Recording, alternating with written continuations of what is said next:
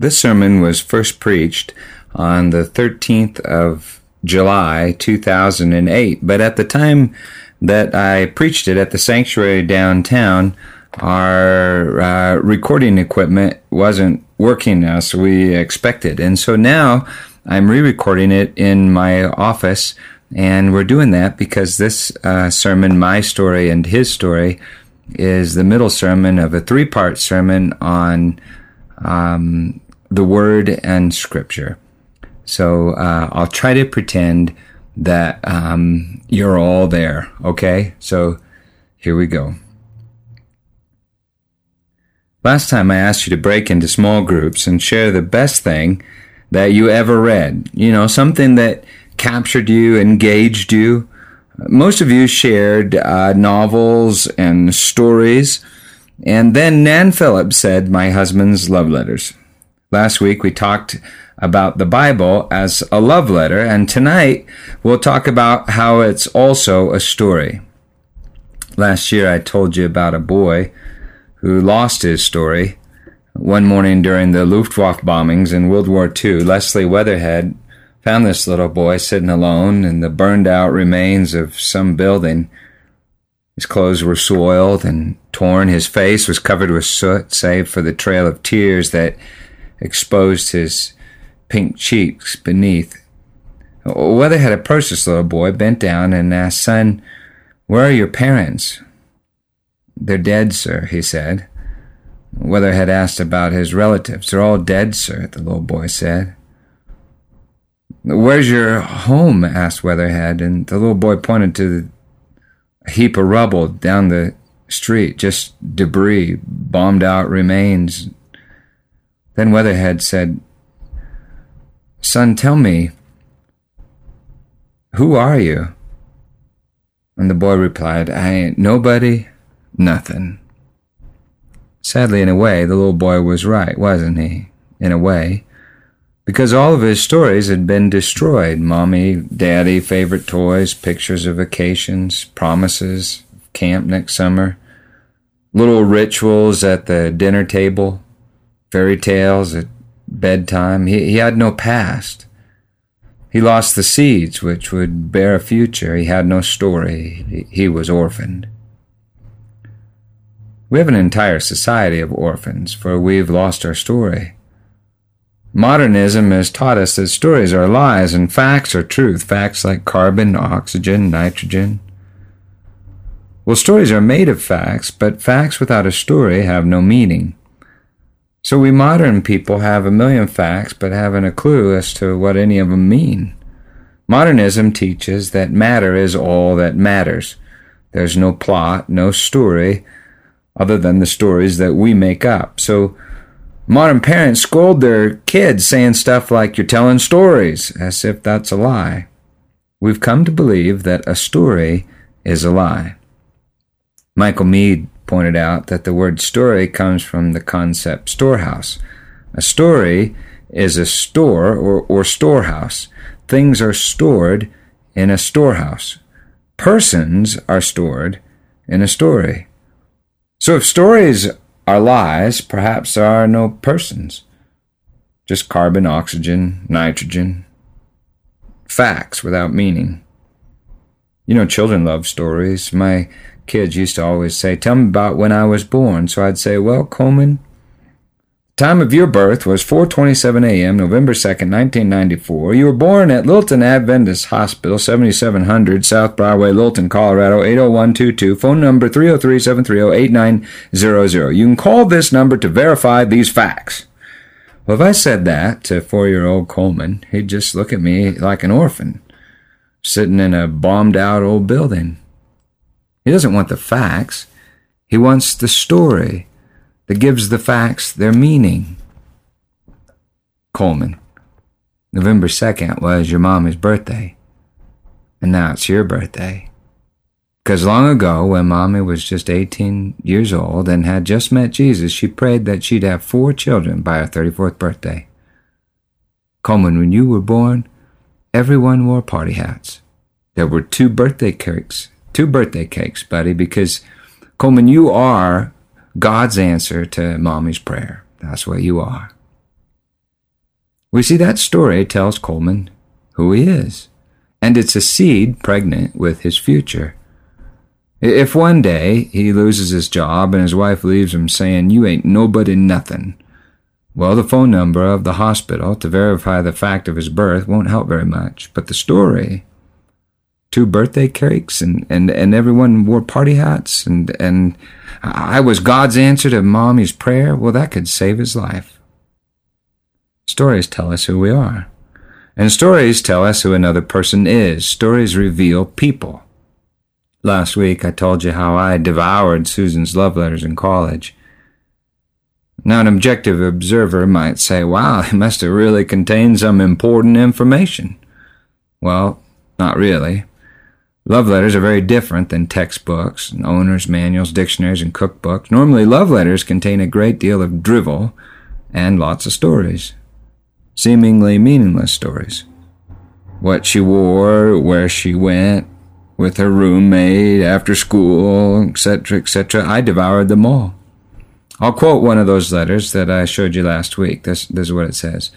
It seems so hard to believe that just a few days ago I was in your arms kissing you, and now I'm over 300 miles away.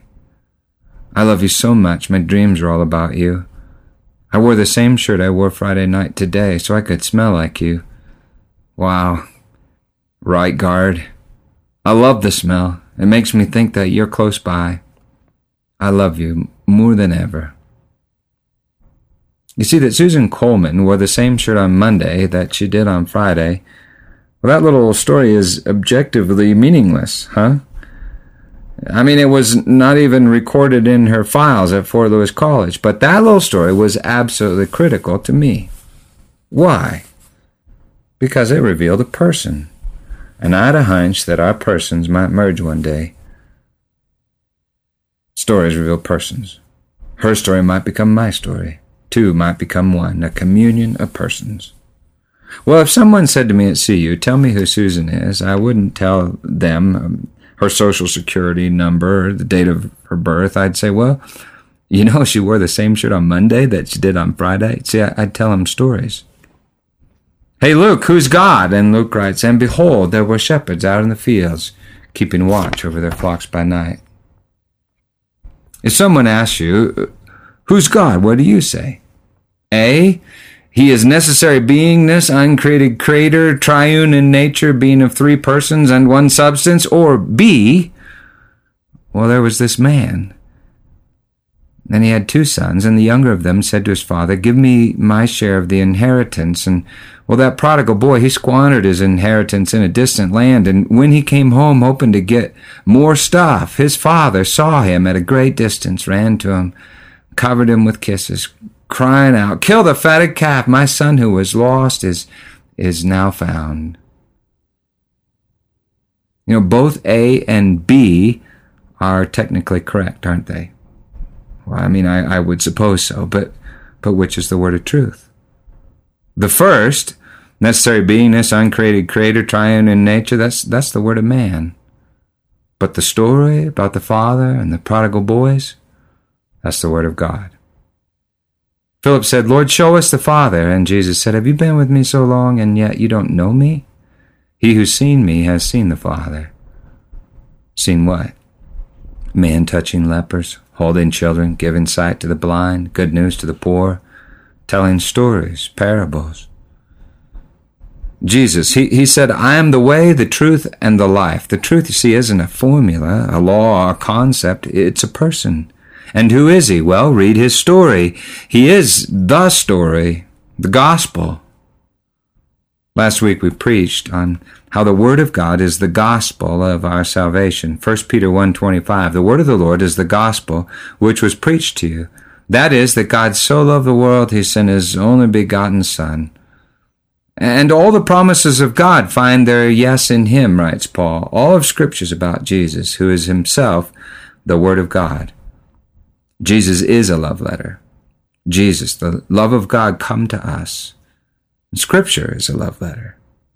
Love letters are full of stories, full of stories, and even more, a stack of love letters tied with a ribbon uh, makes the greatest of all stories like this. See this all? Susan's love letters in a stack tied with a ribbon. If you were to read this stack of letters, you'd see a story emerge. The story of Susan's love for me, how she revealed her heart and captured mine. We see the Bible as a stack of letters that comprises the greatest of all stories, the story of God's love for you, how he reveals his heart and captures yours. It's easy for me to get all sentimental about this stack of letters because I know the end. But it was brutally hard for me to live. To live through this stack of letters, through these letters, some letters happy, some despairing, some angry, some frightening. The Bible's a stack of letters. Some angry, some profoundly sad. Some sappy, even some erotic. Let my beloved climb to his garden and eat its choicest fruits. Song of Solomon 416. I think that'd be a great verse for my wife to memorize, but she doesn't always agree. Well, some letters are like that. Some letters are poetic. Some letters demanding. Thou shalt have no other God before me. Some historical, and they nailed him to a tree, and the tomb was empty. Some prophetic, and I saw the new Jerusalem coming down, adorned as a bride for her bridegroom. All these different letters bound together in the greatest story. All these letters written in different times and different places, written through different people in different cultures with different languages, a zillion facts, and yet one plot, one story. The story of the father redeeming his lost children, the story of the bridegroom, Jesus, redeeming his unfaithful bride, the story of the Spirit filling his temple of flesh. It's the story of God and us. In the Old Testament or covenant, we read the story of our failure. The law reveals our failure. In the New Testament or covenant, we read the story of God's success. God comes in Jesus, dies for our failures, and gives us his life. Jesus Christ and him crucified is the new covenant. That's also called the eternal covenant. In other words, Jesus Christ and him crucified was the plan all along. The Bible is his story, the story of God's love, how God reveals his heart and wins ours. It definitely contains rules, commandments, laws, but they're all contained in a story, God's story. If you only trust the laws, you trust yourself, and then you're religious and dead. But if you trust the story, you trust the author, and you're saved by grace through faith. The Bible is his story. But get this his story is history. History. Because Jesus is the meaning of all things, the Logos, the plot. He's the Word through whom, through which all things are created, including all of space and time. So the Bible is not only the greatest story ever told, in a very real sense, it's the only story ever told. All stories are a shadow of this story, and in fact a part of this story. It's like J.R.R. Tolkien said, you cannot keep the gospel out of stories even tragedies, you know, they're a longing for gospel, for good news. His story is the only real story, and his story is history. The Bible contains several plot summaries. And those plots and summaries, when you take a look at them, you, you, well, you realize they contain all of space and time. Here are just a few. Colossians 1, 18 through 19. Jesus, he is the beginning, the firstborn from the dead, that in everything he might be preeminent. For in him all the fullness of God was pleased to dwell, and through him to reconcile to himself all things, whether on earth or in heaven, making peace by the blood of his cross. You see, that's a, that's a plot summary. Did you get that? Plot summary to the story. His story and history, all of time, beginning to end. Here's another, Ephesians 1, 9 through 10. For he has made known to us in all wisdom and insight the mystery of his will, according to his purpose, which he set forth in Christ as a plan for the fullness of time, beginning to end. To unite all things in him, things in heaven and things on earth Romans 11:32. This is the summation of Paul's theology in Romans, the summation of his discussion on vessels of wrath and predestination in Israel and all that stuff. He writes, "For God has consigned all men to disobedience, that he may have mercy upon all." Revelation 21, 5 through 6. And he who sat upon the throne said, Behold, I make all things new. Also he said, Write this, for these words are trustworthy and true. And he said to me, It's done. I am the Alpha and the Omega, the beginning and the end. Beginning to end. That's the plot. That's the word. Jesus. And did you notice he said the end, not an end?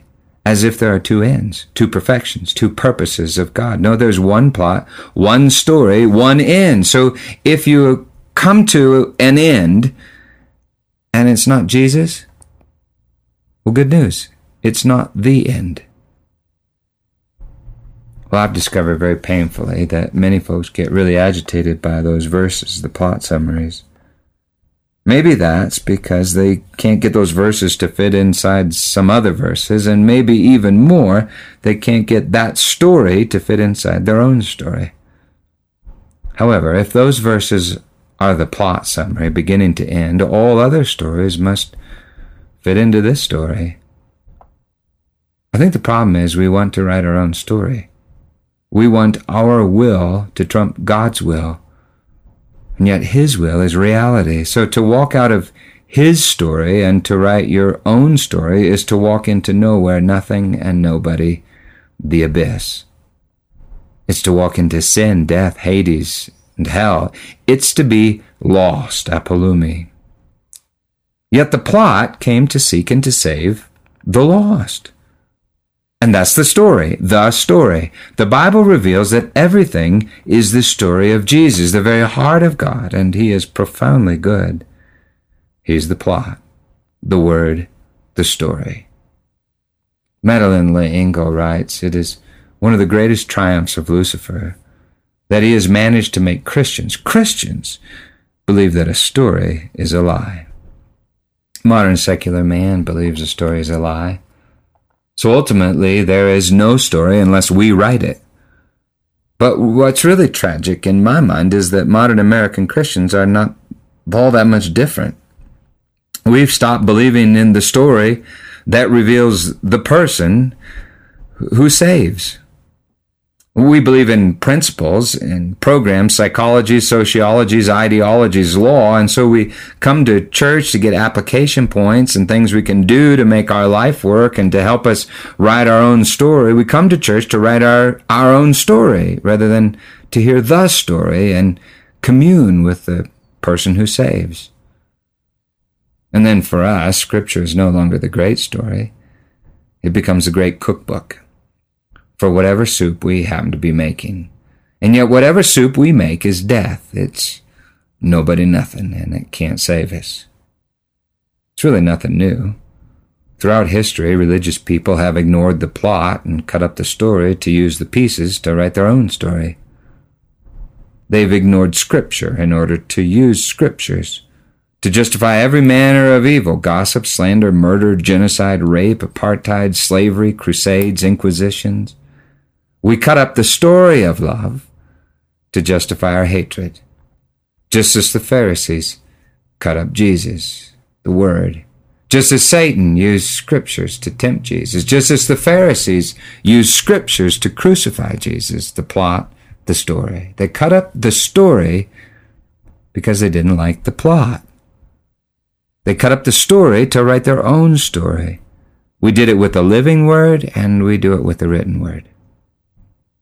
Well, the Bible, you see, isn't just a collection of deep thoughts, a book of virtues that we can cut up.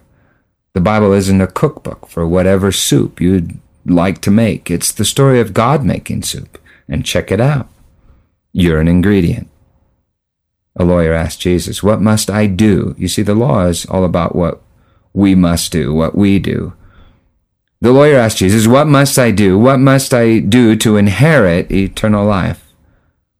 The lawyer was making himself some salvation soup, and what did Jesus tell him? A story. He was always telling stories. He is a story. Grace is a story. A man was going down from Jerusalem to Jericho, and he fell among robbers, lost, apolumi. And a Samaritan bound up his wounds, pouring on oil and wine, saved him. Jesus told the lawyer the story. That is, you can't make salvation soup, you're lost. But God is making soup. Listen to the story, and behold, you're an ingredient. But don't listen to the story, and you're lost. Matthew writes Jesus spoke nothing to the crowd without a parable, a story. They had to surrender to the story to get the meaning. The meaning is a person. Stories store person. So read your Bible as a story. When you read a good story, you picture the story, you imagine the story, you, you enter the story. Moreover, the dogs lick Lazarus's sores. So I think I think you're supposed to picture that. Why does it say that? I think you're supposed to picture that. When when they throw the harlot at Jesus' feet, what does that scripture smell like? What does it look like? Feel like? Dust, heat, sweat, whimpers, screams. Religious folks holding stones and a prostitute lying in the dirt. And what's it feel like when this man, Jesus, the great rabbi, says, Neither do I condemn you? You see, that does more than the theological concept propitiation, doesn't it? I mean, you don't just learn information, you experience persons. You don't just comprehend the story, the story comprehends you. When you read a good story, you don't think, how can I apply this? How can I, how can I use this? Actually, you don't think about yourself at all. You lose yourself. And then you find yourself in the story.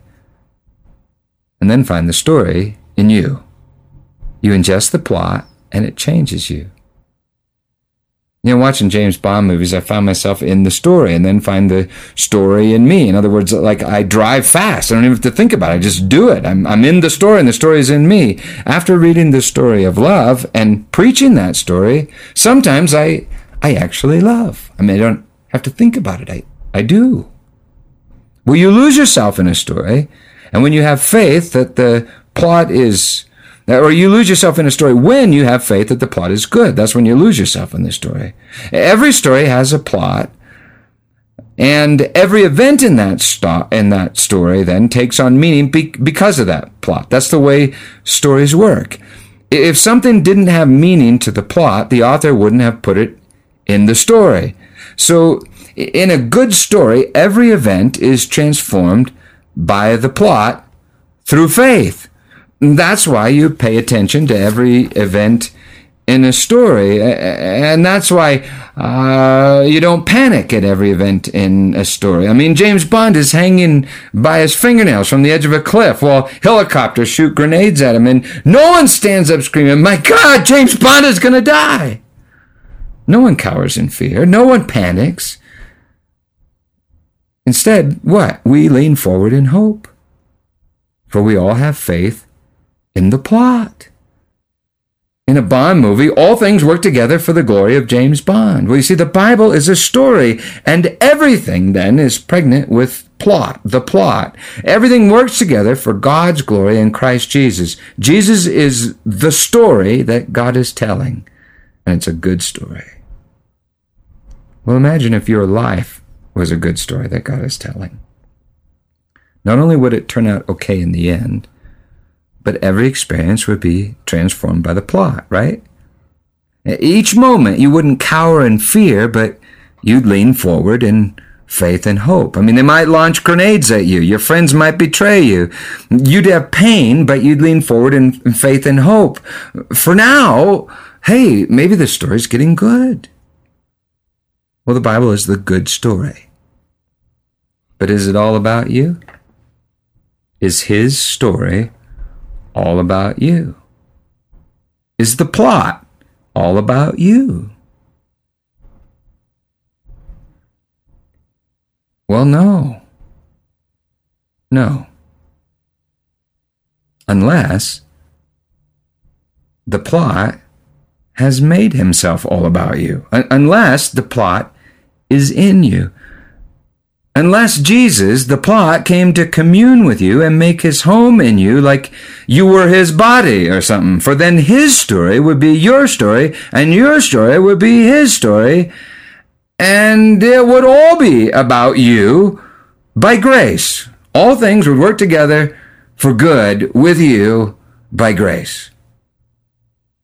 See, when we have faith, we don't just seem to lose ourselves and find ourselves in His story.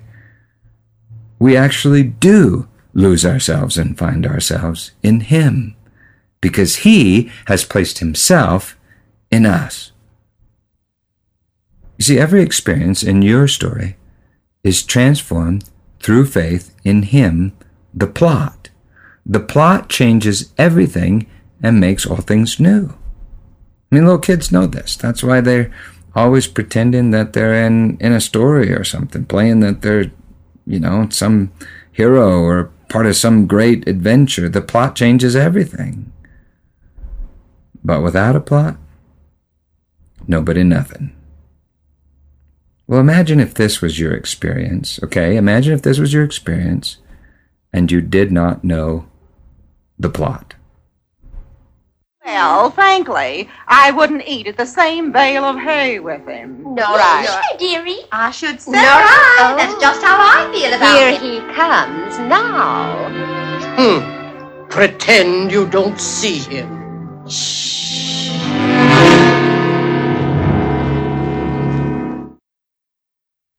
Now, if that was your experience and you didn't know the plot, you'd think, I'm a worthless elephant with big ears. I'm nobody, nothing. But because we know the plot, we want to yell out, Dumbo, have faith and courage. You're the most famous elephant in all the world. Everybody will see you. And get this, your shame will become your glory. Those ears are not a curse.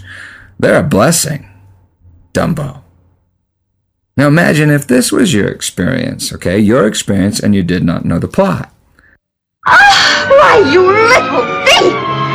They're my beads!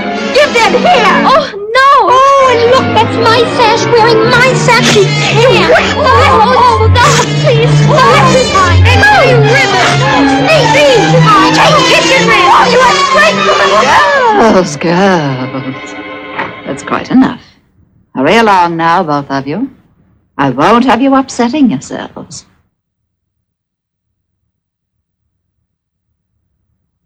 Good night.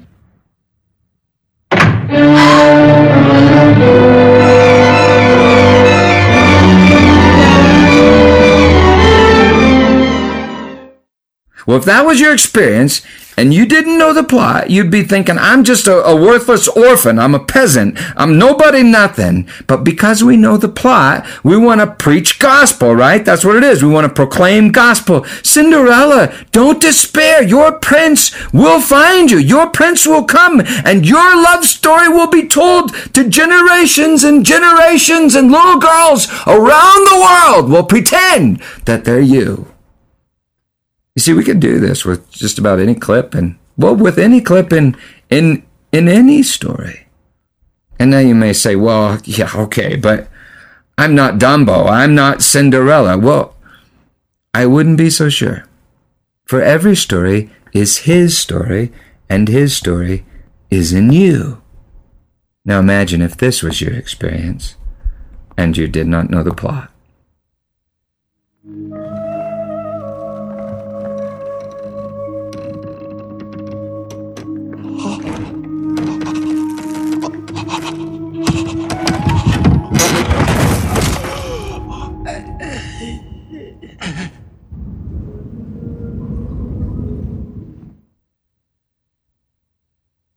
Now let me ask you. Do you ever feel betrayed? Do you ever feel forsaken? Do you ever feel guilty, lost, and ashamed? Do you know that Jesus came to wear your shirt, your skin, your flesh? Your shame to smell like you.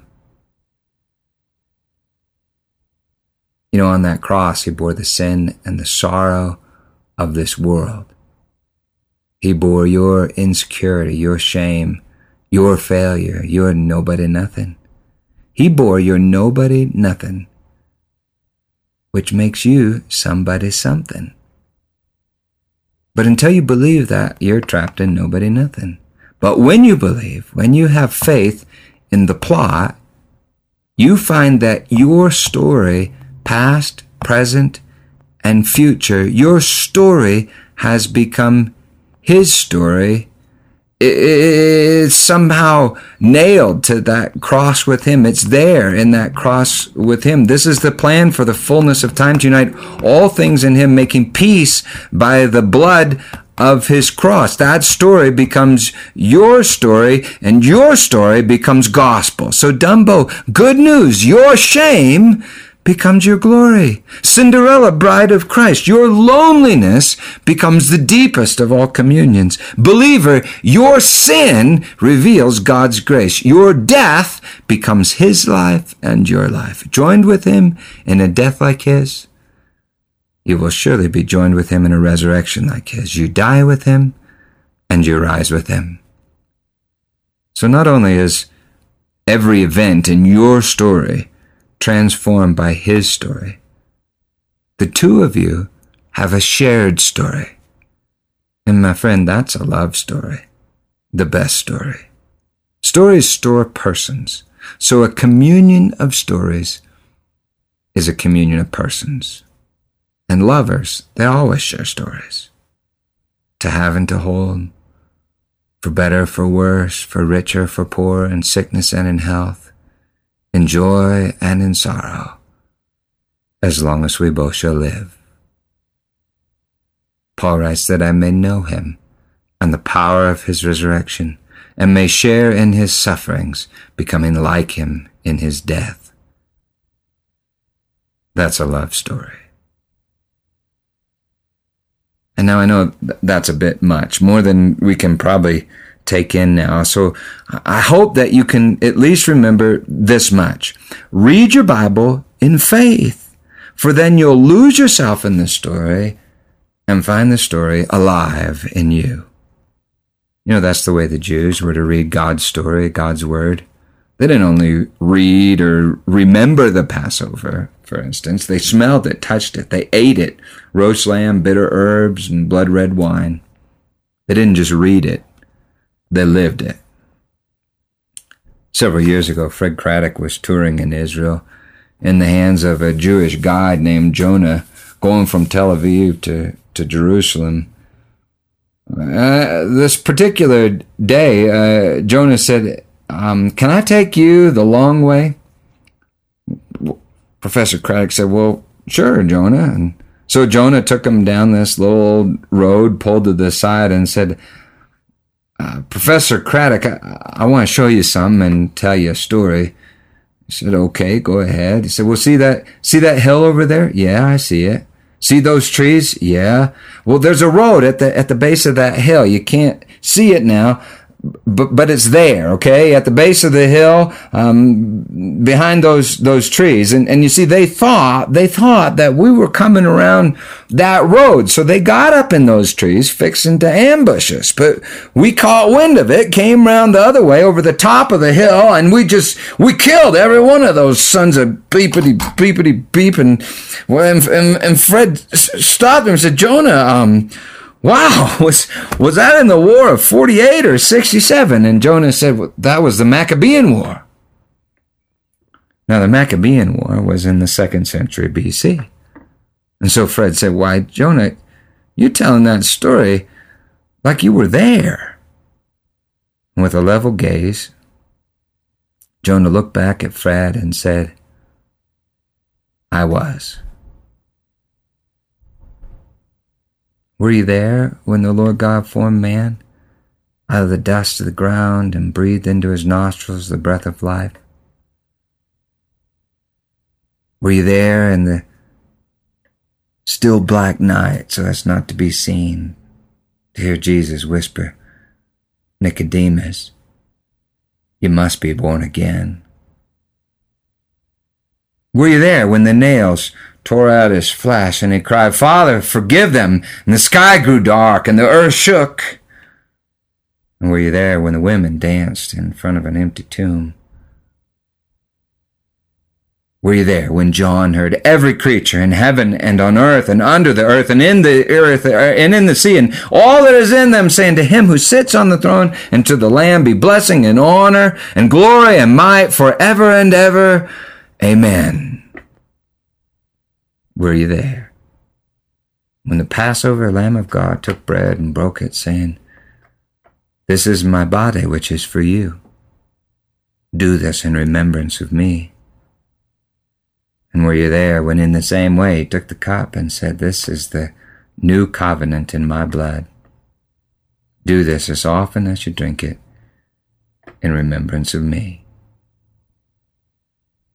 See, he calls you to this table. And if you come, this is what you're doing. You're surrendering your story to his story. You're ingesting the plot. And so we invite you to tear off a piece of the bread, dip it in the cup, cups with the ribbons, a wine, the cups without the ribbons, our juice. Ingest the plot and worship. Were you there when they crucified my Lord? Were you there when he rose up from the grave? For you see, his story has become your story.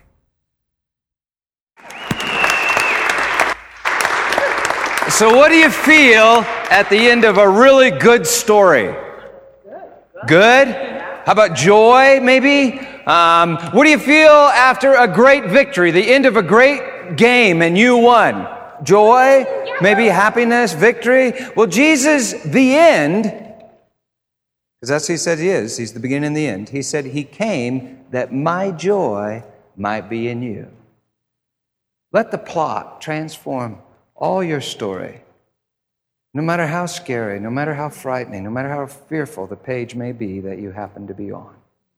All right, next week we'll talk um, more about reading Scripture. Of course, every sermon is about the plot, who is Jesus, but we'll also talk about reading Scripture and kind of continue on with this. If you've never read the Bible before, um, uh, grab somebody and ask them questions about it. A lot of people in here have, uh, but we, I'd encourage you to start with one of the Gospels. That's the story of Jesus, and if he's the plot, and if you start with him, that'll help you see him in all the other places. There are a whole bunch of different versions. Uh, we'll talk at translations, um, and it's all true. Um, so if you get to places where it's just really confusing, well, hang in there because you met the plot. You ingested the plot. It's good, but it's an incredible story. And uh, so the Savior, he shows up in places where we most need saving, and those are scary places. So, uh, anyway, may you believe the gospel, and uh, may uh, you lose yourself in the story and then you'll find yourself, yourself the story, I gotta quit, in you. Okay, so here's Frances, and she has. Uh,